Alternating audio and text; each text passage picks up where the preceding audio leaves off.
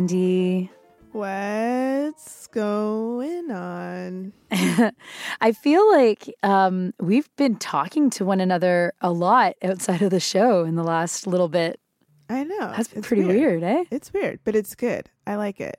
Um, I have a thing to tell you, I suppose. Oh, yeah. Yeah, so today I'm like, I'm at home. I'm doing the studying thing. I'm like, oh, yeah, I'm a student. Let me put this Sunday to good use. And Horrible. yeah, outside my window, people start yelling, Hmm. get the hose, get the hose. And I'm like, what's going on? So I walk outside, and just two houses down, a, a car is entirely engulfed in fire. no. yeah. And I'm just wondering if that's like a metaphor for like what's happening in terms of COVID in the world or something. I don't know. It was, it was disastrous. No one on the street had a, f- a fire extinguisher, including our ho- household, which is going to be swiftly Ooh, fixed. rectify that. Yeah. Yeah. We're just like, where's where's the fire extinguisher? We don't have one. Cool, cool, cool. Um, but the firefighters came pretty quickly, which is good because this is uh, we're living in the desert land of Los Angeles, and fires spread easily out here. So anyway, taken care of, but it just seemed like it should be meaningful in some way. I don't know.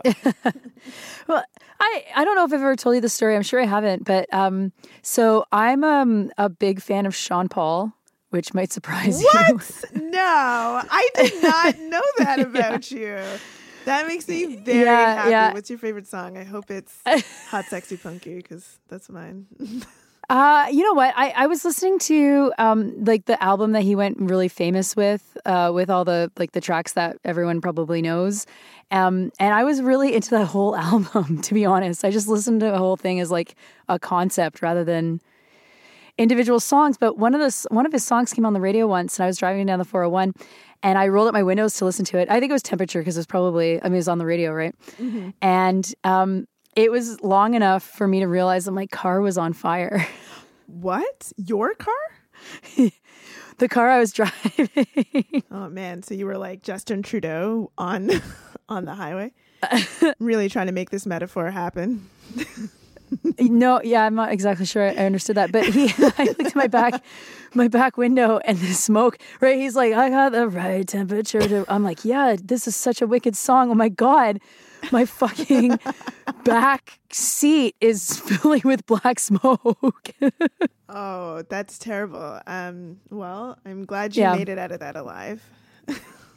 It was pretty cool. I I uh, I pulled across the the three lanes of the 401. I was outside of, of Waterloo, Ontario, and um, I was driving to my cousin's wedding uh, outside of London.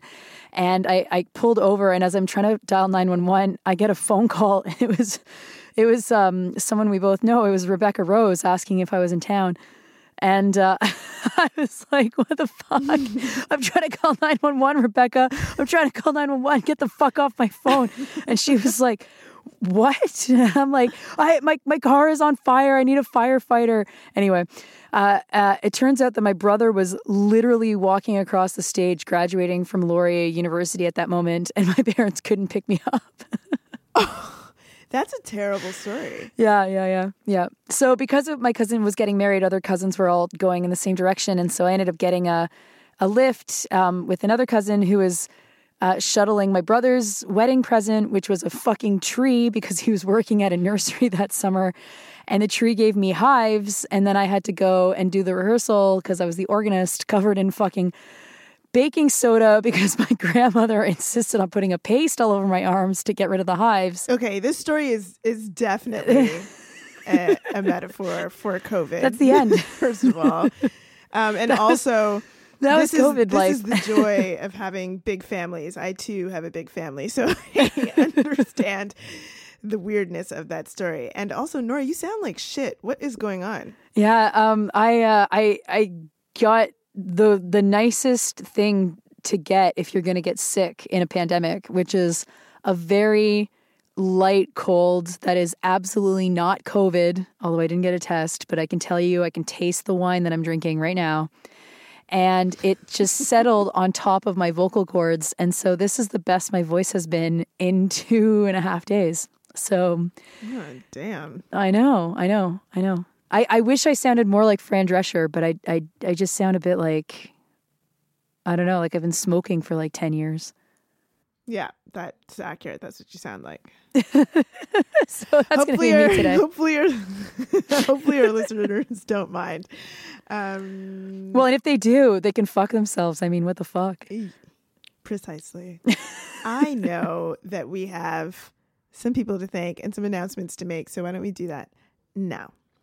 On Friday, a live show coming up at 6 p.m. Pacific, 3 p.m. Eastern. Um, No, and- Sandy, Sandy, Sandy. what? We, it's you're the other Oh, direction. sorry, I did it the- nine p.m. Well, fuck Eastern time. Y'all are always I'm I'm down with making that. Yeah, me yeah, get up really, really early. I hate it. Anyway, sorry for screwing that up. Yes, it's 9 p.m. Eastern, 6 p.m. Pacific time. There's going to be a live show, Vancouver Podcast Festival. Look that up. Very exciting.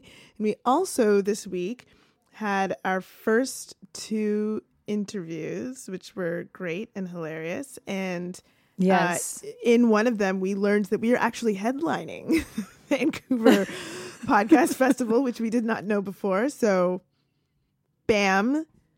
Uh, congratulate us for that.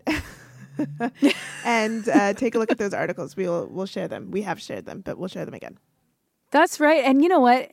We're pretty average folks, right? And so to find out that you're head- headlining a festival like this way is a bit weird. Um, I'm really looking forward to it. I really wish we were there in person, but I think, you know, having the conversation that we had with both journalists this past week, we talked to journalists at the at the Vancouver Sun and at the Tyee. Eh, Sandy, it reminded me that whenever we do live shows, we are able to explain things in a way I think that is a bit different than when we're talking to one another because there's a third person in the room who like doesn't know like who we are or what we do or what we talk about and I really appreciated those conversations. And this week, um, we're talking to uh, Vancouver Morning CBC Radio. So that'll be fun. That's fun. And then I am going to talk on behalf of the podcast Radio-Canada pour expliquer le, le podcast en français. Ça va être euh, très fun. Et ça va être la première fois que j'ai parlé avec euh, Radio-Canada et c'est pas, euh, c'est pas, c'est pas sur les questions de l'extrême droite, la haine ou euh, la- l'attentat à la mosquée à Québec. Donc, euh, j'ai vraiment hâte pour cette conversation-là.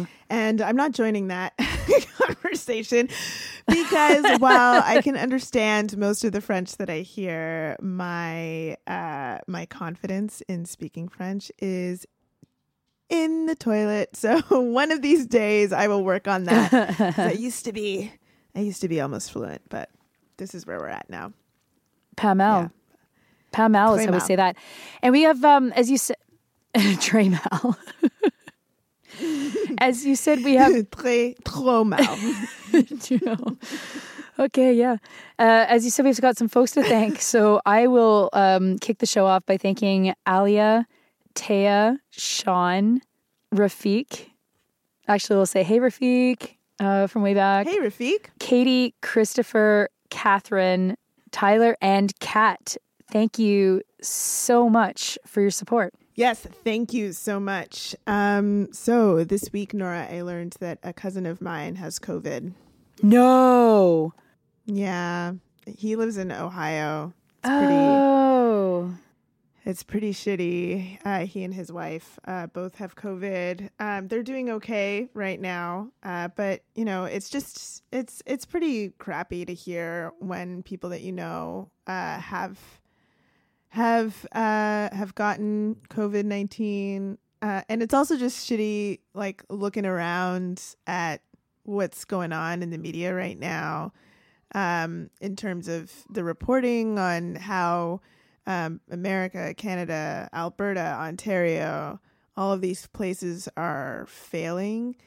And I did a lot of reading this week, and I, I find it so difficult to kind of cut through what's actually happening because I feel like the way that it's being reported is often like, you know, uh, you know, here here are some critiques about how the government is failing, but it never actually goes into how the government is failing. Yeah, like there's very little that's actually telling us exactly what what policies are leading to that failure, and I'm finding that mind-blowingly annoying. Like i'm so irritated by it. It's like tell me tell me about it. Tell me more. And i'll read about you know uh, different places who have gotten it right but it won't tell me exactly what they've gotten right. And i just Mhm. i i'm finding that really really frustrating. Yeah, like I look at the details every single day because I'm working on this book and I'm still updating my spreadsheet every single night. And so I feel like I have a pretty good handle on the kind of information that people have and that people don't have.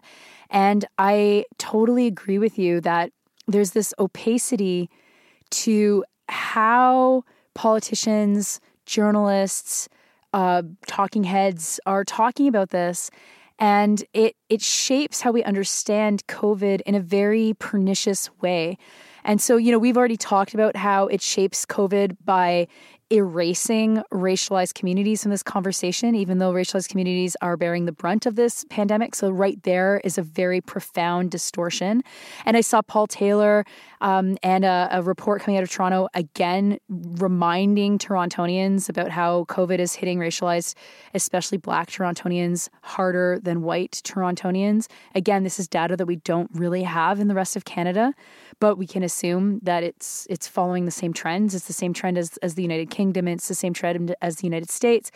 But the, the the thing that I'm so fascinated by is just how little we understand about COVID in the workplace.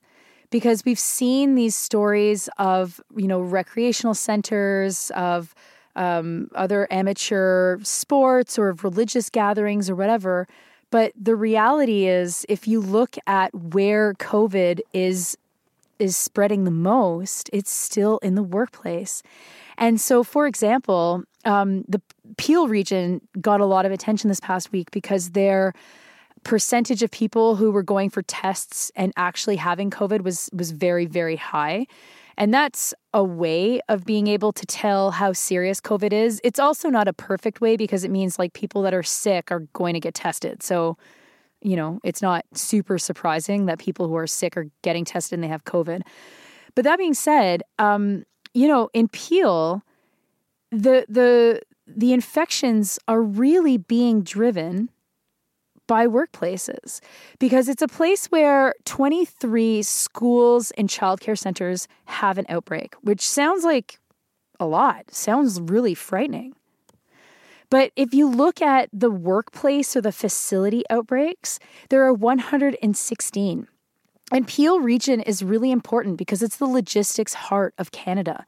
Like everything in Eastern Canada, especially, moves through Brampton. Everything does. Brampton is like if well, if the 401 was a multi track train network, which it should be, you would see trains everywhere, but you don't. It's like the access point to the 401, and everything gets shipped across the 401. Yeah, for those of you who've never been to Brampton, there's literally a sign on the highway that says all roads lead to Brampton at one point when you're driving. And because all of the 400 series highways that uh, are operating in, in southern Ontario there, like really do converge in Brampton at some point. And part of the reason for that too is because of the amount of trucking that originates in Brampton and then goes out across uh, Canada and into the United States. Yeah, Brampton's a really fascinating place. And Sandy and I both have really strong connections to Brampton. And a lot of people do because it's a really important uh, economic city. And, you know, I'll just shout out uh, Gurbax Malhi, who used to be the MP, the Liberal MP in uh, one of the ridings in Brampton. The ridings keep changing.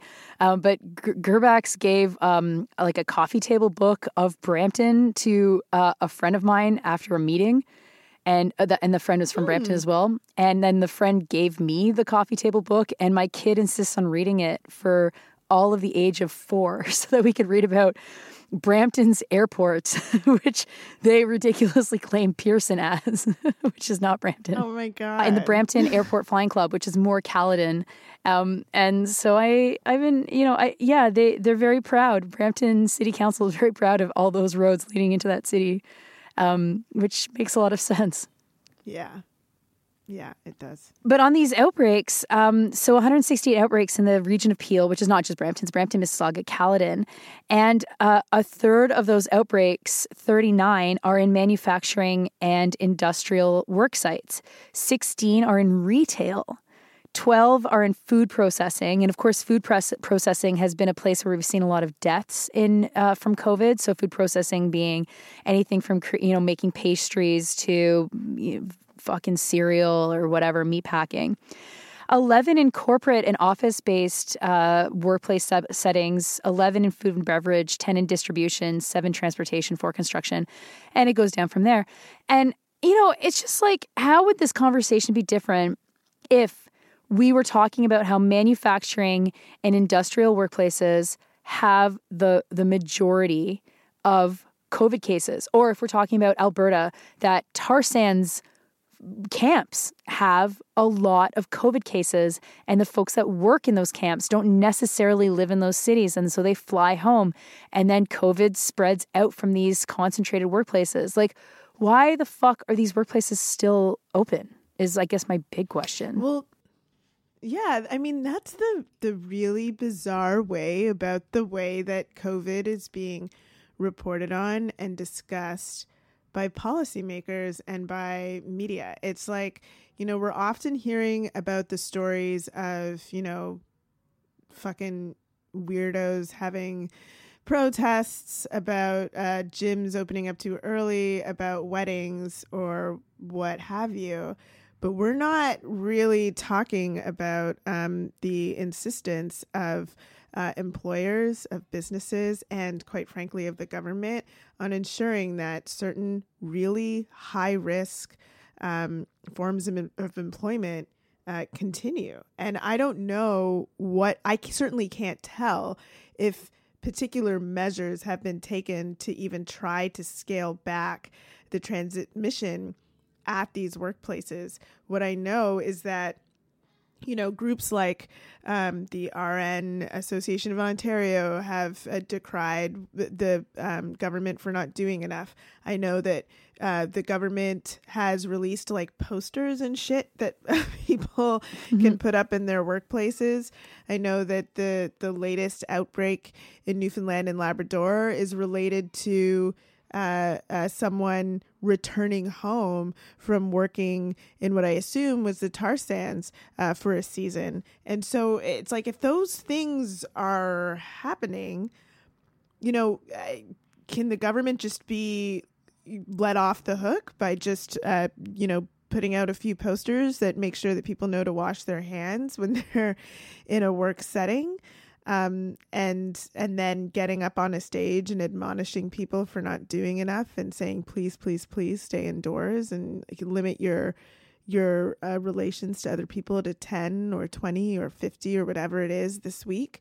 It just seems like a really obvious way to look at what's happening if this is where all the transmissions are happening. Uh, and it just it also seems like a, a giant fucking hole that that's not the way um, that this is being discussed. I mean, until you consider capitalism, and then you're like, oh, this all makes sense. yeah, exactly. Like, look at Manitoba, which is a province that did not really get hit by the first wave in the same way that many other provinces in Canada did. And throughout August, there was a massive outbreak at the Maple Leaf factory in Brandon. So, the Maple Leaf Factory in Brandon is the largest private sector employer. The owners at the factory were like, This is not a workplace outbreak. Our workers are just spending time outside of work together. There's lots of congregate living situations, lots of people carpool. This outbreak has nothing to do with inside our plant. The outbreak almost reaches 100 people by the start of September. 100 people in Brandon. Brandon's not a large city. And who are the people that work at this plant? Oh, they're immigrants and they're temporary foreign workers. They're racialized people. They're low income people. You read the Brandon Sun, and it's barely news that the largest private sector employer in the city of Brandon has this 100 person outbreak.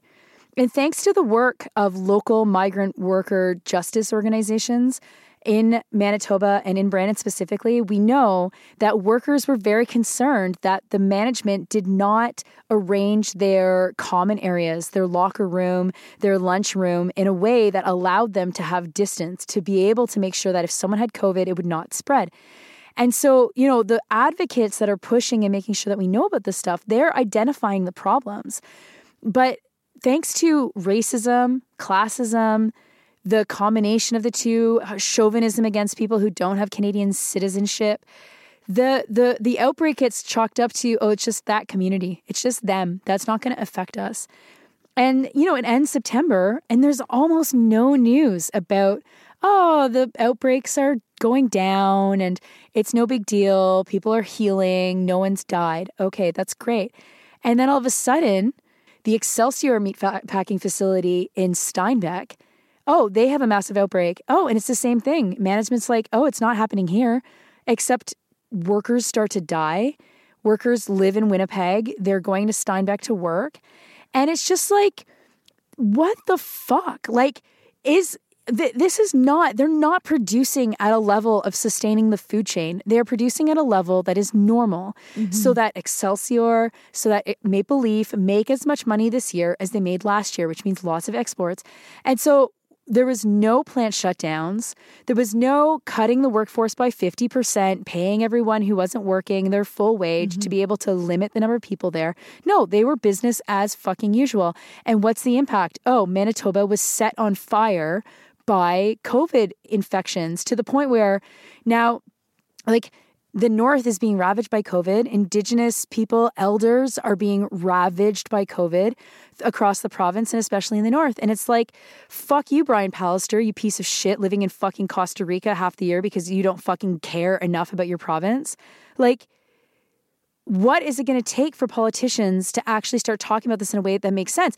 And all we get instead is, oh, Pallister, other fucking leaders as well. Oh, you know what? We'll just police our way out of this. We'll just have a curfew. And so anyone in the streets after 10 o'clock, they'll just get arrested. It's like, mm-hmm. fuck you and fuck that. Yeah, I, it's, it's really enraging how the media and policymakers have been talking about this is because it does, you know, as we've said before, this is nothing new.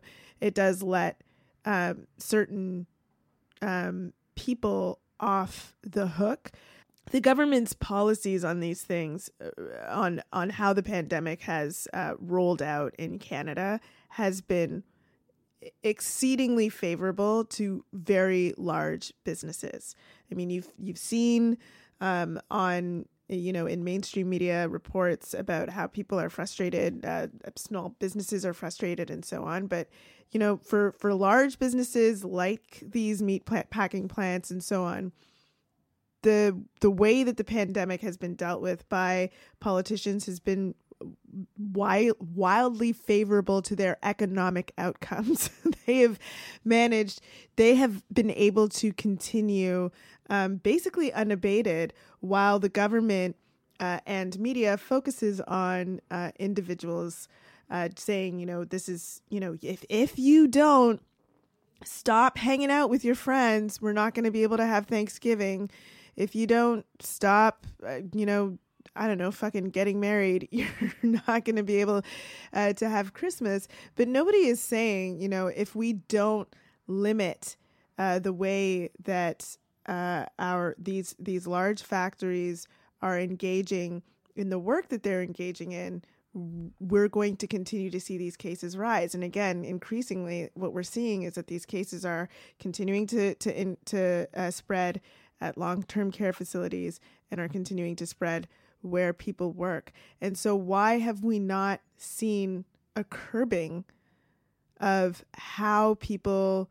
how businesses are able to carry on business, um, quite frankly, uh, very much as usual um, during this time when the rest of us, by and large, have made significant changes to our lives? It's really really an eye opener as to how much power capital has if you haven't thought about that sort of thing before. And it's so powerful that it's not even uh, permitted to be questioned. It can't even be an issue in the media that, that gets brought up at all uh, or uh, by politicians. Uh, You, I mean, how popular would it be for a politician to say, well, frankly, these people should still be getting paid, but they shouldn't be going to work at the same level? Like, I feel like that would be a pretty popular thing to say at in a time of pandemic. Like, we need to curb how many people are in the factory at a time, and we need to make sure that they continue to get paid, um, so that they can continue to to to do what they need to do. And I mean, isn't that what the wage subsidy is for? Uh, why can't we just have that uh, that discussion frankly um, uh, uh, as we discuss what to do about the pandemic? Because the bottom line of these big businesses would be hurt, and that apparently ain't allowed. Yeah, and it and the governments, all of our governments, are trying to make it sound like this is our fault for continuing to go. Uh, I'm not sure what. I mean, I've I have so few contacts in my life now that I fucking can't get COVID. like, other than the school systems, I have no opening in my existence. And I, I look at the way that journalists are talking about this and, and the focus right now, especially in, in Quebec, is on schools. Like schools aren't safe, school uh, HVACs aren't good, and we need to fix it, all of this stuff. And it's like, yes, we absolutely do need to fix so much about public plant and infrastructure. We know that, but in Quebec, I know I read you the Peel region statistics, but in Quebec, workplaces represent fifty five point three percent of all fucking outbreaks. Workplaces right? And then like residential care is 16.5%, school 14.8%, guard uh, daycares 5.7%, activities and events 5.5%. It's still workplaces. And why can't the government clamp down on these workplaces? Slow their production, r- reduce the number of people working, it's because they make too much money and the government needs them to make a lot of money because they are all in bed with one another.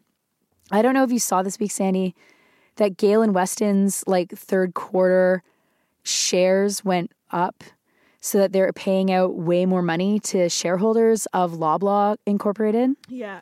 Yeah. I saw that. And I also saw an article um, today about um, Pfizer and another company, another pharmaceutical company, who the just the news of them working on the vaccines and their their projections of, of how successful they will be. The second company has never put out a medical product before in their entire existence. Um, uh, both of those companies. in the news coming out of their vaccines, you know, the news coming from their own offices, right? That their vaccines are going to be super uh, successful.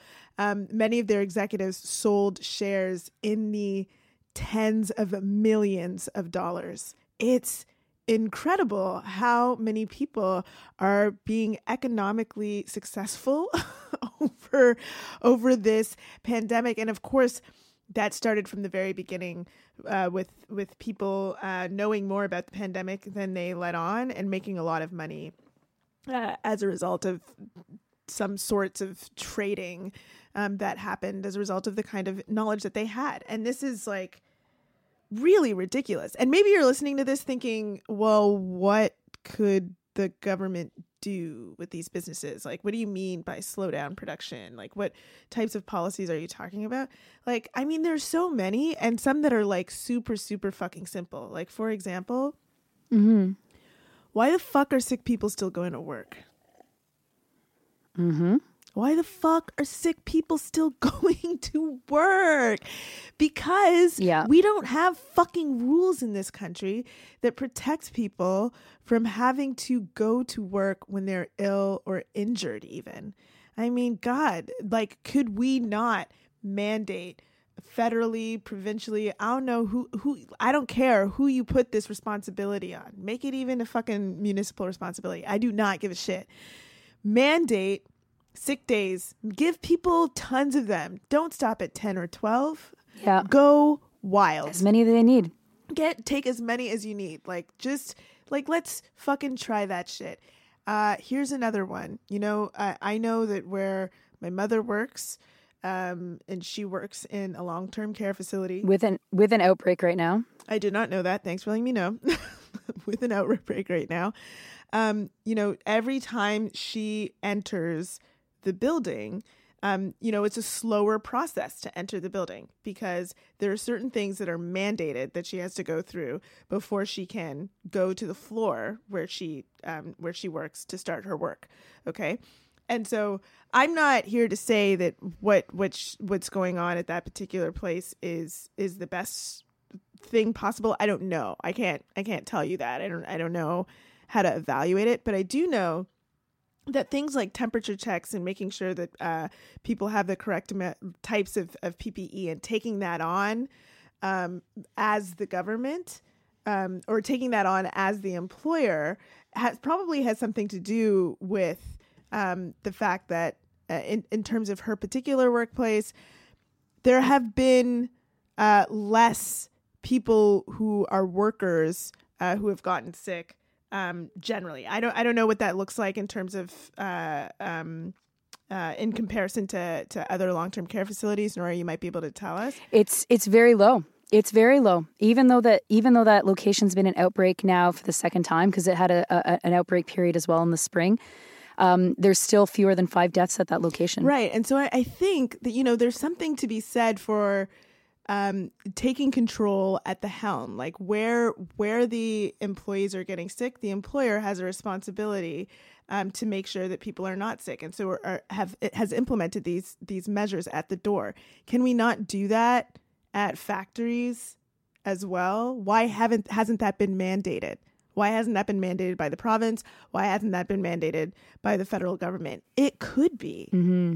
It could be for people who travel for work or who have to travel because of seasonal work like geez if you're I, we have these restrictions not really we have some restrictions for people traveling inside and outside the country right well if they need those restrictions traveling inside and outside the country God, Canada's really fucking big. So perhaps there should also be some sort of support for if people need to quarantine, if they're traveling from Alberta uh, to, to Newfoundland and Labrador, make sure there's a place where they will be taken care of and can be uh, in quarantine so that people don't aren't at risk once they leave. Like there's all sorts of policies that could be implemented on a federal and provincial level. And I mean it it's I don't know, Nora, it doesn't seem that difficult to me to just you know have a conversation about these things that could totally fucking work to slow this thing down. But uh, we're never talking about that stuff. It is constantly like, don't go to the gym. Yeah. like, I just don't get it. I don't get it. Yeah, it's really pathetic because you know, you named some pretty easy things that that government could mandate. They could also mandate that every workplace announce COVID outbreaks. They haven't even mandated that. Right? We don't mm-hmm. have a consistent reporting requirement for outbreaks within a workplace. Uh, sometimes we find out through public health. Sometimes not all public health agencies report this stuff. And so you can live in a city and literally have no idea that 100% of your cases are coming from this neighborhood. And how would that change your understanding of the pandemic? How would that change aid? Would you pour money and resources into that one neighborhood if you knew that 80% of the COVID cases were there? Of course you would. And COVID is not like evenly distributed. Some municipalities know that it's not evenly distributed, but then there's still no targeted relief. There's been nothing done in this country to mitigate the fact that COVID is injuring people who are not white at a higher at a higher rate. And so when you have a situation like that, when you think of a federal government that sent body bags to indigenous communities in Manitoba in face of the H1N1 outbreak 10 years ago, you know that the governments are just like fucking hanging out. They're just waiting. They're like, this will pass. We got a vaccine coming up soon. Galen Weston's still making tons of money. It's all good. Mm-hmm. And it's it's it's incredibly frustrating because this is where we need journalists to not buy into this frame, to stop interviewing small business people about how fucking pissed that they are that their business is closed. It's like Sorry, what the fuck costs you need covered? Rent? Salaries are already covered. Rent is kind of already covered. Insurance. Okay, yeah, fuck the insurance companies. Everything in insurance should be frozen right now. And the insurance companies should be paid to be able to insure us all. And then what the fuck else is there? Utilities? Yeah, those should all be frozen too. Oh, but we're not talking about that. We're just like, oh man, your favorite bar is closing. Fucking Disgraceland in Toronto, which, by the way, is overrated and full of um, a bunch of fucked up situations that I experienced there once, um, or many times. I won't go into that. But I've seen a lot of people pissed that Disgraceland is closing because their landlord's kicking them out. It's like, yeah, that shit's that's that's shitty, but it's like the government's not doing fuck all to help medium and small sized businesses and they are like actively helping the largest businesses in Canada make a lot of fucking money off of this pandemic. And every piece of profit, every fucking dollar of profit that is made throughout this pandemic, it should be nationalized. It should be taken from every single private company and nationalized and put into a public fund to help us ride this pandemic out. But you will not hear the CBC say that. You will not hear CTV say that. You won't hear Global, the National Post, fucking Globe and Mail, Toronto Star. None of these, well, you won't read the Toronto Star because it's behind paywalls. None of these corporations are going to say this. And it's like, it is not fucking hard. This is actually really simple politics. But we have politicians that are not only fucking like uh, not super smart, I think is the nicest way to put it in some cases. And in other cases, they're very smart and they're working very hard to make sure that their friends make a lot of fucking money. Jason Kenney is a good example of that. Mm. And I look at this as someone who is like, you know, fuck these corporations. They don't need to have the fucking profits that they make every year. They don't need to exceed profits. Rogers, Royal Bank, fucking Telus, fucking General Mill. Like, none of these corporations need to make any fucking profits this year. They shouldn't make any profits this year. Except, not only is the entire pandemic response tailored to ensure that they make profits this year, but it's also tailored to ensure maximum external damage to everyone that is implicated in the making of profits.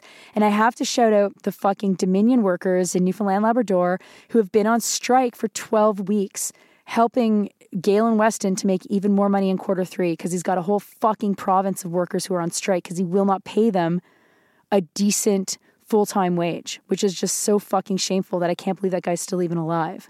I want to explain to our listeners the politics behind the way that the government's been moving on this because I think that it's really important to to understand that um, the politics that really underpin the way that the government has responded to all of this is the politics of neoliberalism and individualism. Like the idea that we are all individually responsible for our own fate, and if uh, individually we act right, then individually we will be safe. And if we individually act fucked up, we will individually uh, not be safe. And so, mm-hmm. so Justin Trudeau can get up in front of the country and say, like, "Hey, we have a shot at Christmas." If if people do what they have to do, right, and can can um, escape uh, you know, his own culpability, or you know, he has tried to place some blame on the on the provinces as well, just by saying like, you know, this is this is your individual responsibility. Take care of yourself. Stay home if you're sick. Uh, wash your hands. And and that's that. That's like the myth of individual of, of neoliberalism is that we we exist as siloed humans who can uh, create our entire faith our entire fates on our own. We don't.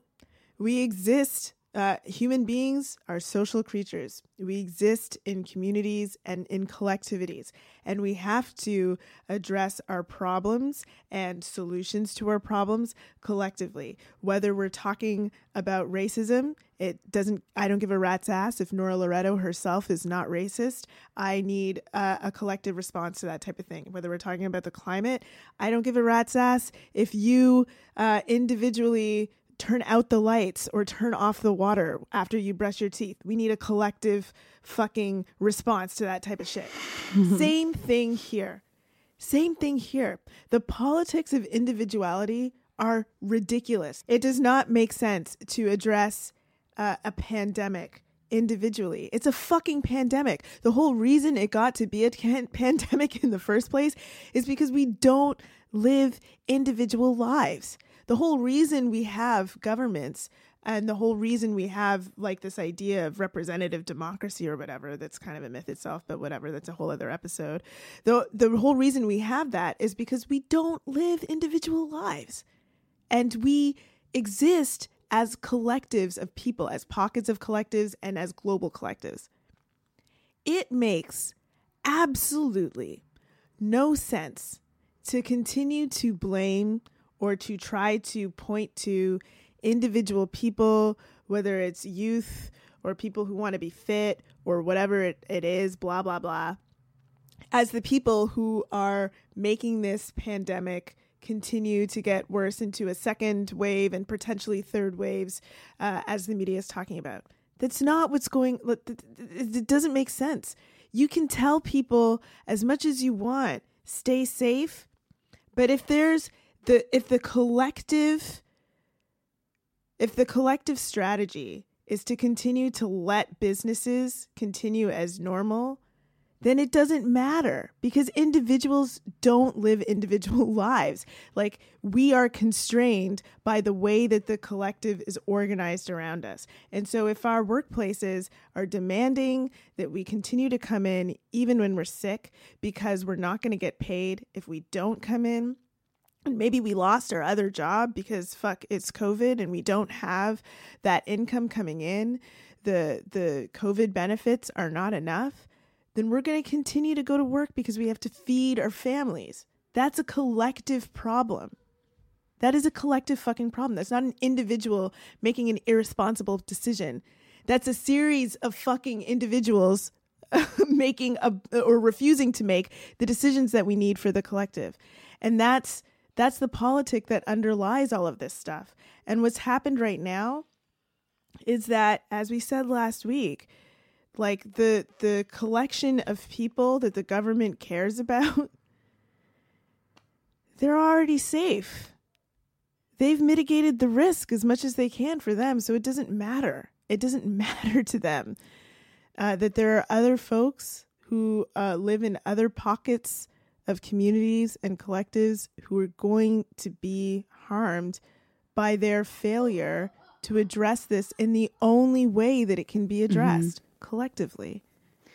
Yeah, I want to end the episode by mentioning that across Canada's north, COVID is finally arrived, right? The first wave in a lot of northern communities was shut out and now, um, now unfortunately, COVID has appeared. Uh, there's several cases across northern uh, Saskatchewan, northern Manitoba. There have been deaths related to both uh, northern Saskatchewan and northern Manitoba, but of, of course, also across the ter- territories, there are uh, several cases in Arviat, in Nunavut, um, and from there, there are cases that have been linked to Rankin Inlet and Sanikiluaq, and it is going to be and is absolutely devastating because these are not communities that have the healthcare responses that southern communities have. People have already been medevaced out of some of these communities into ICUs in the south. And I think that every Canadian has to look to the north and has to understand that policies from the south are going to have devastating impacts on northern communities and northern communities can't do anything. Northern communities are at the whim of government policies often that are racist and that do not allow northern communities to have the, the, the services that they absolutely need. And so as the as the the crisis continues to intensify across Canada, look to the north and look for calls for solidarity and support from folks in the north because whatever we can do in the south to help um, folks in the territories and in northern parts of our provinces uh, we absolutely need to be doing because it is going to be devastating. It is already devastating for them. And politicians need to be scared into doing what's right. And so I know there's a lot of really great action that's happening in different parts of this country. Um, don't let that stop. Scare the fuck out of our politicians into actually taking action because uh, I said this last week about activists within in Winnipeg, and this is the case for activists across this country.